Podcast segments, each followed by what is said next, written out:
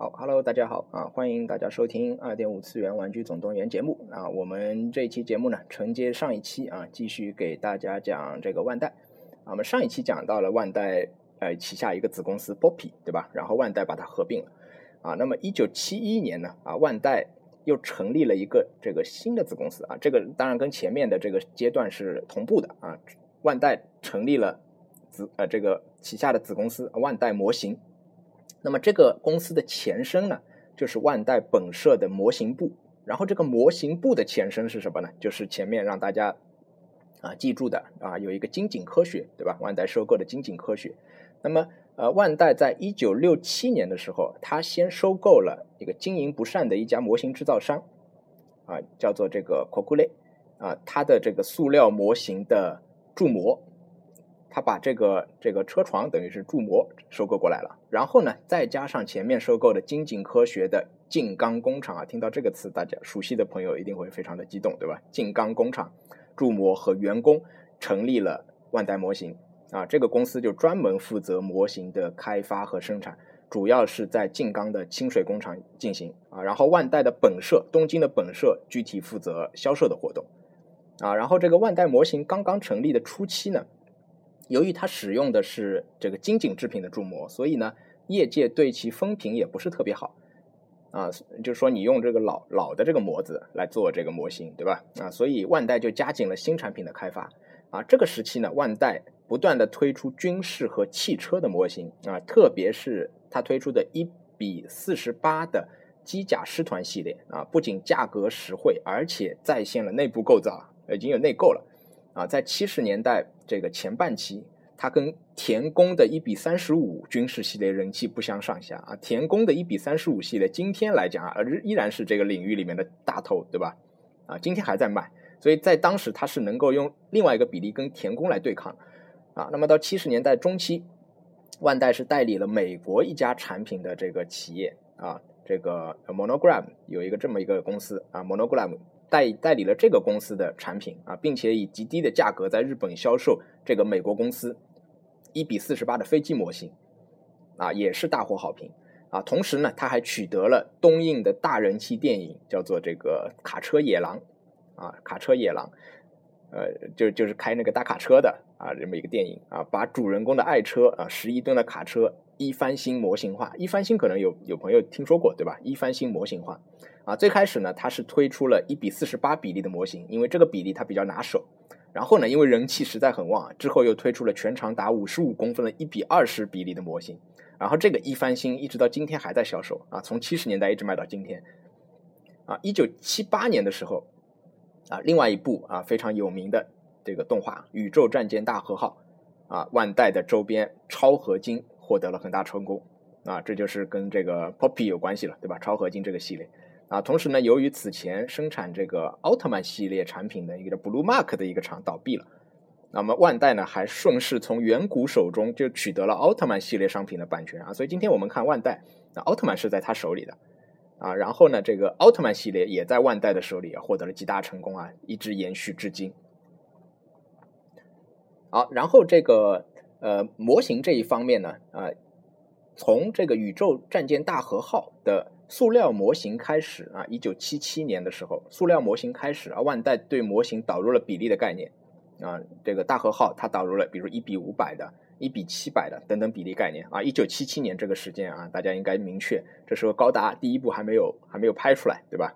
啊，并且呢，它还推出了什么？推出了这个 Q 化的模型啊，就是我们今天看到的那种啊，比如说一艘船，它的头特别大啊，船头特别大这种 Q 版的模型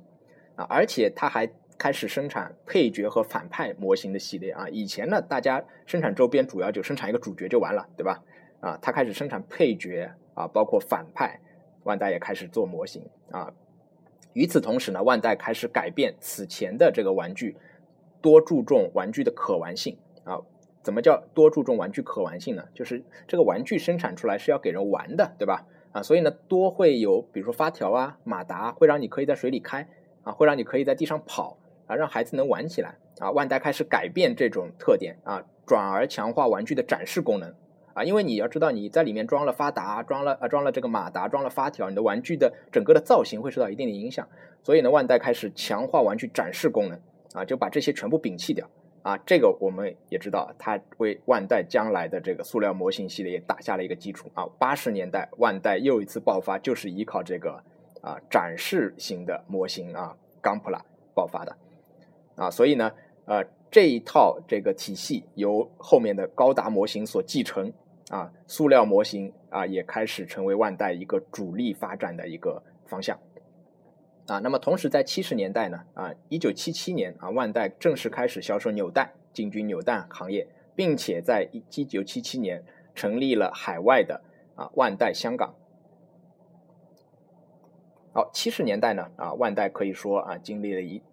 一个很大的发展，对吧？旗下的 Poppy 哥模型啊，两两个这个支柱啊，开始成长起来。那么到了八十年代呢，啊，万万代的这个经营发生了一定的转变啊，因为一九八零年代呢，啊，山科直治就是这个创社的这个老社长，把社长的位子让给了儿子山科成啊，当时只有三十五岁。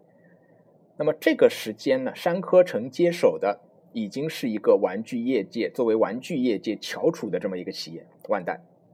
啊，山科直至在退任的时候也直言不讳的说：“啊，这个玩具这一方面胜负已分，啊，胜负已分啊，就是我们反正是老大了，对吧？”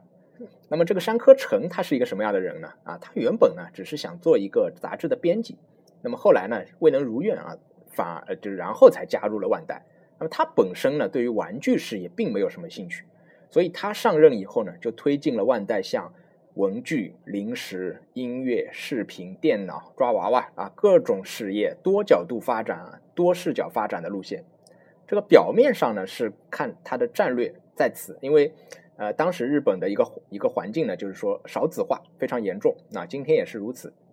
啊，表面上呢他提出来是不看好这个少子化环境下日本玩具产业的成长啊，但实际上呢啊也可以认为呢，这是他用来对抗原本那些在这个玩具领域当中老员工的这么一些手段啊，因为新社长上任，他要扶持自己的人，对吧？啊，那么我要成立各个部门，然后把自己的人排进去。那么你们原来在这个玩具这个部门里面是老油条，对吧？你们在自己那边待着去。你原来是占本社百分之九十业务的，我把你缩减成百分之三十的业务，对吧？那么我可以坐稳我社长的位置啊。那么在八十年代呢，啊，玩具业界本身啊，日本整个玩具业本身的成长呢，也遭遇到了瓶颈。啊，所以呢，各厂就围绕有限的市场展开了激烈的竞争，啊，因为蛋糕还是那么大啊，大家的竞争就更加激烈了啊。前面提到过，大家原来为了团结啊成立的玩具六社会，也在一九八四年宣告解散。啊，与此同时，八十年代玩具的这个玩具业界的衰败，伴随着另一个这个势力的上升，就是这个游戏厂商啊。大家知道，到八十年代啊，一些厂要崛起了。啊，两个厂崛起了，一个是任天堂，一个是世嘉，啊，所以这两个厂在这个广义的这个娱乐产业上面就超过了万代的销售额啊，所以任天堂、世嘉成为老大、老二，万代在整个娱乐业呢，它就降到了老三的位置，啊，所以为了应对这股风潮，到了八十年代的中期，万代一开一方面开始销售这个游戏机设备，啊，它不是自己开发的，它是等于是代理这个国外的游戏机设备啊，它代理的是一个这个互换机。啊，然后呢，一方面呢，他也为其他的公司开发硬啊，这个其他公司的硬件开发软件啊，比如说他给这个 FC 开发软件啊，并且他开发的软件呢还比较成功啊，他开发了一个这个第一款软件就卖了一百万套，这个软件是筋肉人啊，筋肉人啊，胸贵对吧？筋肉人啊，就是我们小时候肯定玩过，两个人这个摔跤选手在这个擂台上这个两个人对打的这么一个游戏。那么到八十年代呢，这个啊，刚才也提到过，那万代推出了啊自己的第一款高达模型，八零年推出了第一款高达模型啊，高达模型呢，我们如果要做的话呢，可以单独做一期了，所以这里就简单的略过了，我们只讲万代本身啊。那么推出第一款高达模型以后呢，在一九八二年的时候啊，万代又犯错了。啊，万代这个企业呢，呃，怎么说呢？这个它也是在不停的犯错当中，不停的成长，对吧？它在销售这个钢普拉的过程当中，啊，它对零售商要求锁定售价啊，就是说限定最低售价，就是我定三千日元就卖三千日元，你不能给我打折啊，或者说你我定三千日元，你最低卖两千五百日元，你不能再低了啊，这是锁定售价啊，并且还要搭售其他的商品，比如说你进我一个高达啊，你还要你还要搭一个这个不畅销的另外一个玩具，对吧？今天我们司空见惯的一种行为啊，那么这个呢，很明显它是触犯了反垄断法啊，所以呢，它触犯了日本的独占禁止法，就是我们说的反垄断法。啊，就遭到了日本公正交易委员会的介入调查。那么，一九八三年啊，经过一年的调查，万代向公正交易委员会承诺接受放开价格的劝告，就是我不锁定售价了啊。但是呢，捆绑销售的问问题呢不了了之啊，所以万代它也有触犯反垄断法的这么一个经历啊。一九八三年啊，万代因为决定要上市，所以本社对集团内的八家公司进行了合并。那么，在经过了几年的这个资本重组以后，一九八六年啊，万代作为首家玩具公司上市，啊，成为了一家上市企业。然后这个员工呢，啊，员工也很有意思啊。我查到资料里面，员工就一扫自卑感，就原来这些员工只觉得啊，我们只不过是这个乡下一帮做玩具的而已啊，现在我们也是上市公司了啊，一下子就自豪感大升，对吧？啊，那么在这个之前呢，啊，一九八四年的时候呢。啊，万代，呃，这这个跟中国有关系啊。万代之前成立了一个万代香港，对吧？啊，一九八四年的时候呢，他还在万代成立了香港，成立了福万啊香港有限公司。啊，然后到一九八五年的时候啊，山科直至在中国的福建成立了一家中日合资公司，就是中国福万福建玩具有限公司啊。这个可能年纪稍微大一点的朋友都有。都都有印象，我们小时候玩的很多东西就是这个福万玩具的啊，那个时候不知道它跟万代有什么关系，它标志是一个小人，对吧？啊，福万就是这个，其实就是福建万代嘛。然后这个香港福万实际上应该就是为了在内地建公司的一个跳板，对吧？啊，因为当时也是中日已经建交了，对吧？已经商品商品商品经济还没有开始了，但是已经改革开放了啊。然后山科直至呢，它成立这个中国福万的呃一个理由。呃，一个理由是什么呢？其实这个山科直至在二战当中，他曾经在中国做过战啊，所以呢，他是提出来要给自己赎罪，所以他在中国建立了这个玩具公司啊，这个也是非常有意思的一个过程啊。那么在商业上考虑呢，其实建立中国的这些啊这家公司呢，也是对万代很有好处的啊，因为当时呢，八十年代后期、中后期，对吧？那我们知道九十年代日本就泡沫经济了，八十年代正是日本泡沫经济。不断上升的这么一个过程啊，所以日元在那个时期是一个持续走高的过程，所以在日本制造玩具的成本也在不断的上升啊。那么万代选择啊不受这个影响的中国作为生产基地啊，也是一个比较明智的选择啊。从这个时期开始，万代在海外的生产比例就开始不断的上升啊。今天来看呢，百分之九十以上的商品都是在海外生产啊，只有少数的，比如说高达还在日本本土生产。好了，八十年代还有一些啊比较重点的这个事件啊，比如说八七年啊《圣斗士星矢》大热啊，万代的圣斗士玩具啊，今天也是一个啊圣衣神话嘛，对吧？也是一个大坑啊。万代的圣斗士玩具开始推出啊，也是开创了一个时代啊。一九八九年啊，在万代创设三十九周年的纪念典礼上，社长三呃山科成提出了这个万代 Land，就是邦代 Land 的构想。呃，听名字就看得出来，它跟这个迪士尼 Land 迪士尼乐园是差不多的名字，对吧？所以呢，它也是一个以迪士尼为榜样的一个度假村的设想。此外呢，还包含这个进一步推进多样化。山科城它是提出来万代多样化的，对吧？啊，逐渐要把万代打造成一个这个脱离玩具公司的形象，啊，变成跟迪士尼那样的综合娱乐企业。那么今天万代也是往这个方向走的。啊，但是呢，当中的这个路线还是比较曲折的。啊，一九八九年的时候啊，万代把啊一个这个 Coreland 科技公司啊收购为子公司，啊收购了一个公司。然后呢，呃，初代的社长呢就是前面提到的这个山浦昌信，对吧？收购完以后，这个 Coreland 就是核心核心领域了，对吧？收购以后啊，他给这个公司改了个名字啊，改的名字大家很熟悉，Coreland 没人听说过，对吧？改的名字叫什么呢？叫 b a n p l a s t o 啊，就是我们讲的今天讲的这个眼镜厂，啊，八九年的时候，万代收购了这么一个公司，啊，那么转而就进入了这个九十年代，啊，九十年代比较流行的作品呢，呃，也开始变更，对吧？啊，以前流行那些呢，可能不太流行了。九十年代，一九九三年的时候啊，最流行的美少女战士啊，在日本大火啊，日卖万代就卖美少女战士。那么在美国这一方面呢，恐龙战队在美国大火啊，万代呢也是由此就发了一笔大财。啊，恐龙战队我们知道有两个版本，一个是日版，一个是美版。我们小时候看的都是美版的，对吧？啊，恐龙战队在美国还拍了一版，所以万代啊，当时我。呃，很小啊，然后这个恐龙战队片尾的时候，它上面就有一个 logo 出来，呃，不是 logo，就是片尾的时候就会提到有一个呃日本百代还是万代什么什么公司啊，这万代直接就是发行商啊，所以万代也是得到了很大的发展啊。但是另一方面呢，这个玩具这一方面还不错，但是呢，在游戏机市场上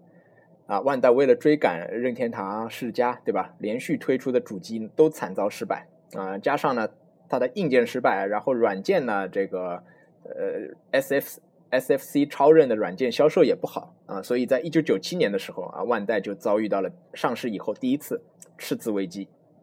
啊。由此，在同年一九九七年，万代做出了一个决定，宣布啊，跟世嘉进行合并啊，要成立世嘉万代啊。为什么？因为当时世嘉也在游戏机市场落于下风，对吧？啊，这个。呃，跟任天堂的比拼当中啊，世嘉也是落于下风。然后呢，这个啊，但是这两个厂呢，这个合并宣布以后呢，啊，就出现了一些变故啊。因为万代在宣布合并以后，它推出了一个产品啊，等于是这个产品呢又救了他的命啊，又抓到了救命稻草。这个产品是什么呢？我们小时候都熟悉的电子宠物。电子宠物这个东西是万代的一个创造啊，电子宠物热卖啊，所以呢，这个万代一下子又活了。啊，所以万代内部呢，就对于这个合并产生了一个反对的情绪啊，最终就导致世嘉跟万代合并商谈破裂啊。实际上呢，这个两个厂呢没有合并呢，还有一些其他的原因，比如说这两个厂在企业文化方面差异比较大啊。世嘉也是一个大企业啊，并且世嘉我们知道它做的游戏比较硬派，它的企业风格是偏向美国的，所以万代呢，它是一个传统的日系的企业，所以万代的内部呢就担心这个合并以后啊，这个世嘉握有主导权。啊，这个万代系的人员呢，就即使不被人辞退啊，也有可能不被重用啊，因为这个美国企业文化它是会辞退员工的，对吧？这日本一般年功序列不会随便辞退你。啊，此外呢，这个万代啊，刚才也有一个这个铺垫，对吧？就是说上市以后啊，万代的员工 心高气傲啊，觉得自己是一家这个上市企业，对吧？然后合并以后呢，这个名字呢又叫做世嘉万代啊，所以对这个名字也很反感啊。然后这个老社长山科直治呢啊，也不支持合并，所以。啊，这个合并商谈破裂啊，但是这个同年山科直治这个老社长就去世啊，就去世了。那么合并失败以后，那为了对个这个合并事件负责，山科成啊就辞去了社长的职位啊，担任会长啊，会长就是董事长啊，然后继任社长呢茂木龙，他也是山科成的这个手下山科派，所以呢山科成的这个体制依然得到了维系，就是这个多角度发展啊，多样化的这么一个体系。啊，虽然这个万代和世嘉合并的谈判破裂了，但是两家的业务方面呢还是有合作的啊。就万代开始优先开发世嘉平台的游戏，啊，但是呢，这个万代本身的危机并没有过去啊，因为它是等于是抓住了这个电子宠物嘛过来了，对吧？啊，它在游戏娱乐方面继续的亏损啊，并且呢，公司也没有预见到电子宠物的热潮很快就退去了。就导致他的电子宠物产生了大量的库存的积压，啊，然后这个新社长茂木龙一年以内啊就引咎辞职了啊，那么山科成也进一步负责，就退居名誉会长，等于是把整个万代就交出来了啊，山科体制正式解体，所以一九九九年继任社长的高须武男就放弃了山科成的多样化战略。缩小或者是放弃了在音乐啊、视频啊、海外销售等等很多的业务，就把万代的一些业务给打包给出掉了。啊，索尼这前两年也是在做这种事，对吧？就就尾大不掉了。日本企业都都喜欢这样，对吧？中国企业现在也喜欢这样。啊，然后呢，啊，并且呢，这个高须武男呢得到了呃时任会长啊，新的会长是谁呢？就是这个山浦新昌啊，得到了他的支持，所以这两个人开始接过万代的这个衣钵。啊，然后同年啊，为了打破掌机市场啊，万代这个任天堂一家独大的局面啊，万代继续推出了万代的等于是最后一代掌机啊，这个呃等于是这个最后一代游戏机啊，Wonder Swan，就是这个 Wonder Swan，就是这个啊神奇天鹅对吧？WS 啊，这个我不知道同学们有没有印象啊？这个我我们那我那个时候上中学的时候啊，除了买 GB 啊，除了买 GBC 啊，另外一个选择就是这个 Wonder Wonder Swan。Wonder Swan 呢，它主要有万代的一些这个动漫的一些版权啊，他自己做的一些游戏啊，并且获得了一定的成功，所以当时呢是觉得它是唯一的一个有可能挑战这个 GB 这个呃市场这个老大地位的这么一台掌机啊。然后同时，一九九九年啊，高达模型销售突破三亿套啊，然后这个整个的九十年代啊就这样过去了啊。那么到两千年以后。两千年以后啊，大家呢对这段时间呢，应该也是算是应该算比较熟悉了，对吧？啊，两千年以后，呃，两千零三年的时候啊，万代经过多年的耕耘，它的盈利达到了历史的最高点啊，并且提出了啊要创造真实哆啦 A 梦的一个计划啊，叫做这个 Real Dream 哆啦 A 梦啊，里亚鲁哆利姆哆啦 A 梦啊这么一个计划。但是呢，在游戏机市场上啊，WS 它的这个。啊，加强版啊，也可以算是后续机种吧。啊，WSC 啊，这个 Color，由于这个软件不足，它的软件基本上只有万代自己开发的东西，加上任天堂推出了啊霸者式的这个产品 Game Boy Advance GBA，那然后这个逐渐丧失了市场，所以到二零零三年的时候，万代正式退出了游戏硬件市场啊，所以 WS、WSC 是万代在游戏机硬件的最后两款产品啊。两千零四年的时候。啊，万代将本社大楼迁到了现在的位置。这个楼很有意思，这个楼的一共有四座电梯啊，四座电梯呢，啊，里面的这个声音啊，这个一楼到了，二楼到了，对吧？这个声音呢，分别是由四个角色来担任的啊，其中一个呢是这个普利莫普埃鲁啊，普利莫普埃鲁这个东西我不是很了解，我不知道是什么东西啊。然后另外三个很有名啊，一个假面超人，初代假面超人，然后还有一个是面包超人昂胖莽啊，然后还有一个是大家更熟悉了阿姆罗雷。啊，阿姆罗的声音来发报，啊，二零零五年的时候啊，万代迎来了一个历史性的时刻啊，就是我们今天看到的万代就已经不是以前的万代了啊。二零零五年的时候，万代跟一直有业务提携的 Namco 南梦宫合并，正式合并啊，成立了万代南梦宫。所以今天我们看到的这个万代集团啊，我们看到那个标志啊，有的时候还是那个方的万代，有的时候已经变成了这个 Bandai Namco。所以万代就成为万代南梦宫共控股的一个子公司，啊，由此合并呢，就诞生了在这个娱乐业啊游艺行业仅次于任天堂世家三米，因为世嘉也跟三米进行了合并，所以它也壮大了，对吧？任天堂大家知道，这个时期正是任天堂最火的时候，NDS 啊的 w 的成功啊，使得任天堂的估值一下子就成为日本这个数一数二的这么一个上市企业，啊，所以啊。Bandai Namco 也是在逼不得已的情况下面合并了啊，也是造就了日本排名第三的这么一个集团。这次合这次合并呢，由于是万代主导的，合并以后的名字呢，万代就放在前面了啊，所以这个员工很满意啊，没有遭到以前那么大的反对，对吧？啊，所以员工其实还是很单纯的，对吧？谁放前面我就同意。好，两千零六年的时候，万代把静冈市清水区的模型工厂迁到了静冈市的葵区。啊，成立了一个新的大型的工厂，叫做万代 Hobby Center。Hobby Center 啊，这家工厂不不光是生产模型了，它是一家集开发、设计、开模、生产为一体，统合所有高达模型生产流程啊，非常具有生产效率，并且有极高品质保证的这么一家综合性的工厂。啊，两千零六年三月三十一号啊，合并以后的这个万代南梦宫啊，以原来的南梦宫为主体。啊，又成立了家用机游戏事业部。啊，南梦宫大家知道，它主要是因为它的街机、它的主机游戏，对吧？所以呢，万代虽然以前也做游戏，但是呢，并不是那么的成功。所以等于是这是一家啊，这是一次这个啊依托南梦宫的啊这个合并游戏这一块啊，依托南梦宫的合并啊，成立了家用机游戏事业部。万代游戏部是被并入了南梦宫的游戏部。所以万代本身呢，又成为了一家比较单纯的以生产玩具为主要业务的公司啊，是万代游戏事业部等于是分出去了，给南梦宫了，对吧？所以今天我们看到的这个 Bandai Namco 这么一个 logo 的游戏，基本上是南梦宫在做的，对吧？万代呢，实际上是基本上没什么参与啊，但是万代手里有很多很多版权啊，这个比较好啊。所以我记得最早的一次这个万代跟南梦宫合作，应该就是万代让南梦宫做了一款高达游戏，对吧？啊，这个是一个强强联合的一个典型的例子。二零零八年的四月一号，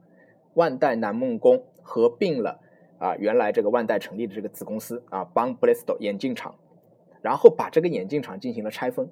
把眼镜厂的游戏软件和游艺业务并入了本社，并到了万代南梦宫里面，然后把一单独的一个业务啊，就是精品的开发和销售业务分离出来，又重新成立了一个 Bang Play Store。所以我们今天看到的 Bang Play Store，它主要的业务就一个，就是做精品的开发和销售。